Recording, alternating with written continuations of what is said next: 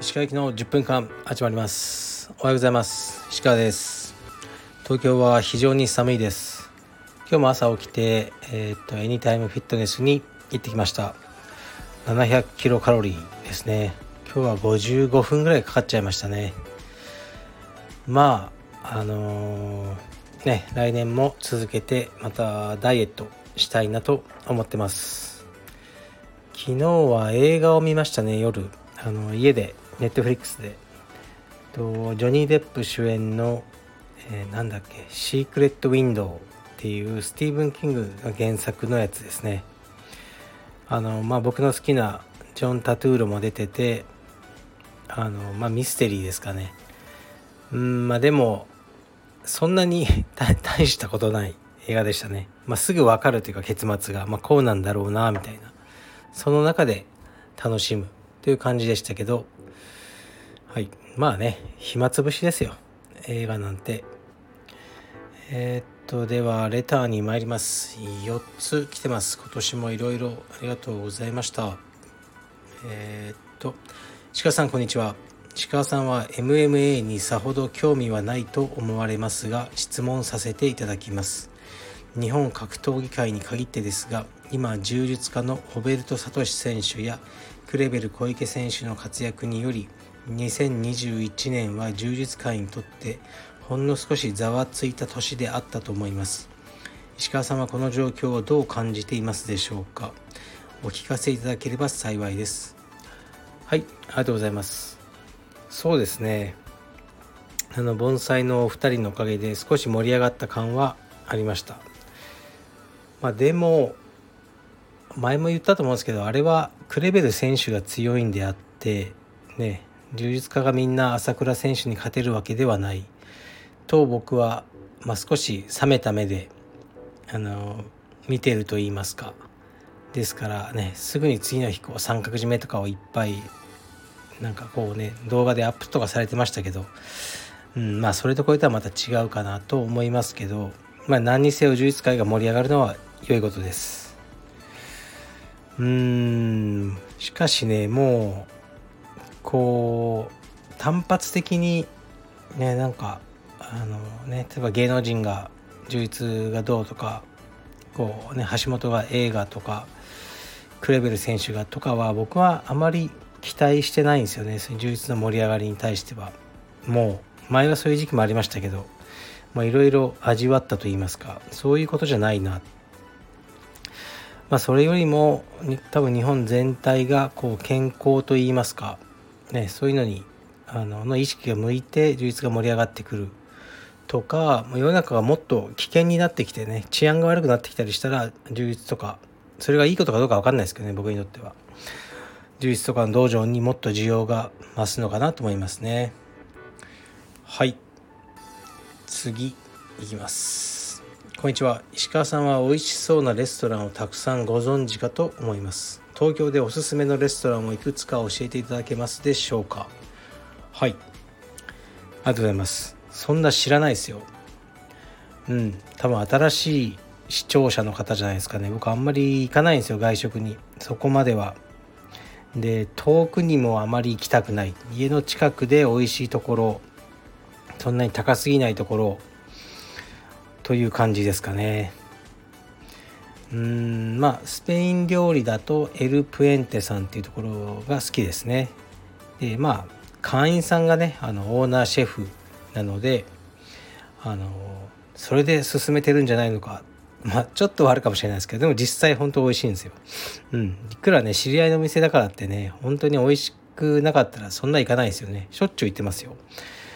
あとはどこだろうなうーん。沢村広尾にあるそのパンで有名なんですけどパンあんま食わないんで夜ディナーに行くんですよね一人で。それが結構美味しいです。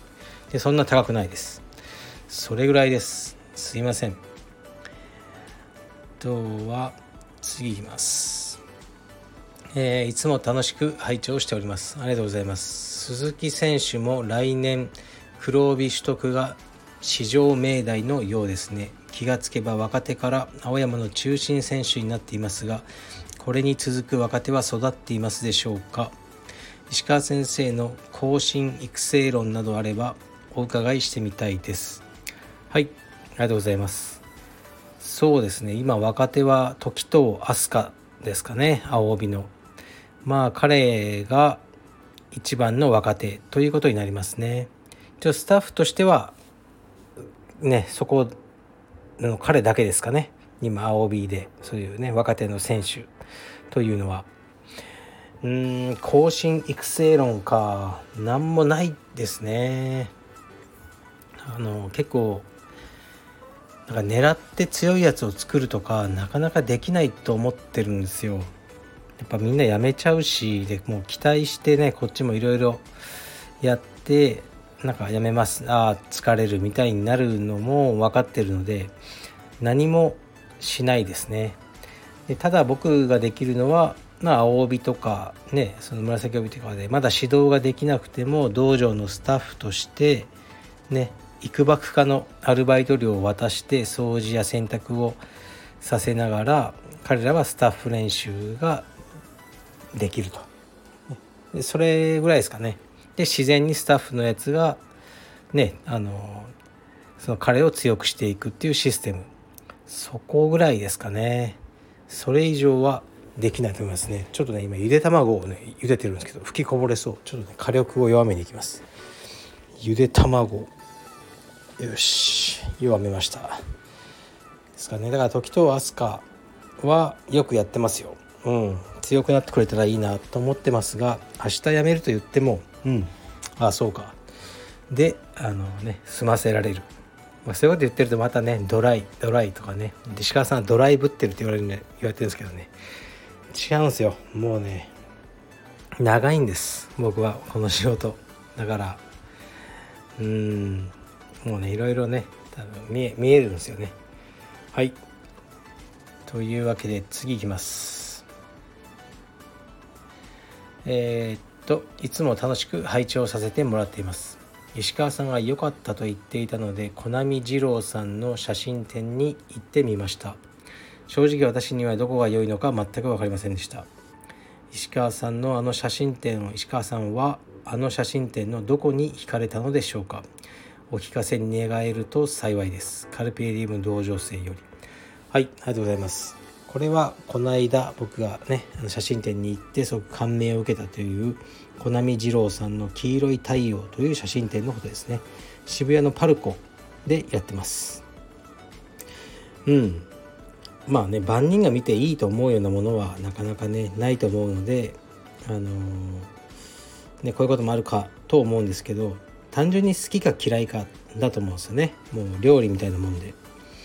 なんでここのねスペイン料理が美味しいと思うんですか？私には分からなかったと言われてもねそれはもう味付けとかが自分に合ってたということだと思うんですがこのコナミさんの場合はこうまあ映画とかこのアートとか全部自分の経験となんかこう重なり合うようなことがあると感銘を受けるじゃないですか人は。でねでいいい点はコナミさんのうまい点っていうかこのやっぱ写真にねキャプションがついてないんですよね。キャプションっていうのはこう写真に対する説明ですよね。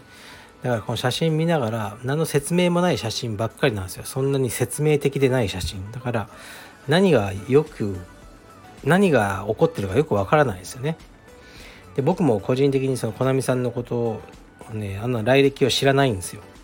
だから見ながらあどうやらあの島みたいなところ自然豊かなところに暮らしてらっしゃったんだなってそこにお父様がいてなんかお父様はアトリエみたいなの持ってるから芸術家なのかなちょっと厳しそうだけど優しそうなお父さんでもあるなってそういう写真が続いてってでお父様がどうやら病気病院の写真とか出てきてあお父さん病院にいるなでその亡くなっちゃってまあ亡くなったっていうね写真はないけどお父様がいつも座ってた象徴的なこう椅子みたいなのがあったんですよねその写真っていうの。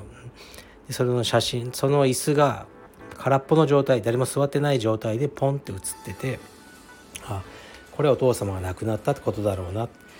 で、えー、ね小波さんはその後ニューヨークに行かれてその辺はちょっと知ってたんですけどニューヨークの写真がポツポツあってあお子さん生まれたんだ、ね、子供の写真があって、まあ、それだけの写真展なんですけどあのいろいろこうあお母さんね全く出てこなかったけどお母様おられなかったのかなとかこうあお父様となんかすごい近しい関係だったんだなとかねいろいろこう思いながら自分に重なるところがあって僕は感動したというところですね。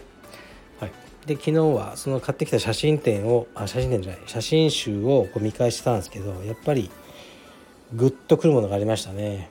うん、グッとくるものがありました。そこが良かったというだけですね。ですから全てはタイミングですね。たまたま僕のあの、ね、経験とコナミさんの,、ね、その撮ってきた写真が重なり合うものがあったということだと思います。はい、これで今年のレターは全て終わりです。今年も答えて答えて答え倒しました。来年もよろしくお願いします。うん、ちょっと YouTube は止めてますが、ラジオは続けていくだろうと思いますね。で、えー、とまあ一応ね大晦日というか今日は最後なんで、あの今年1年、まあ、道場の方もまあ、カルビディウム青山の方も青山じゃないカルビディウム全体の、ね、メンバーさんもあとね各支部の支部長さんたちとまあいろいろです、ね、関わってくださった皆様に、えー、感謝を申し上げたいと思いますで来年はうん特に変わらず 今年と同様あの同じようなえー、ね、仕事をしていこうと思ってます。まあ、個人的にはちょっとね家を建てようとかプロジェクトはあるんですけどそれはねあまり関係ないんで皆さんには。はいというわけで今年も、え、1年よろしく よろしくない今年も1年お世話になりました。はい来年もまたよろしくお願いします。じゃあ良いお年を、えー、お迎えください。失礼します。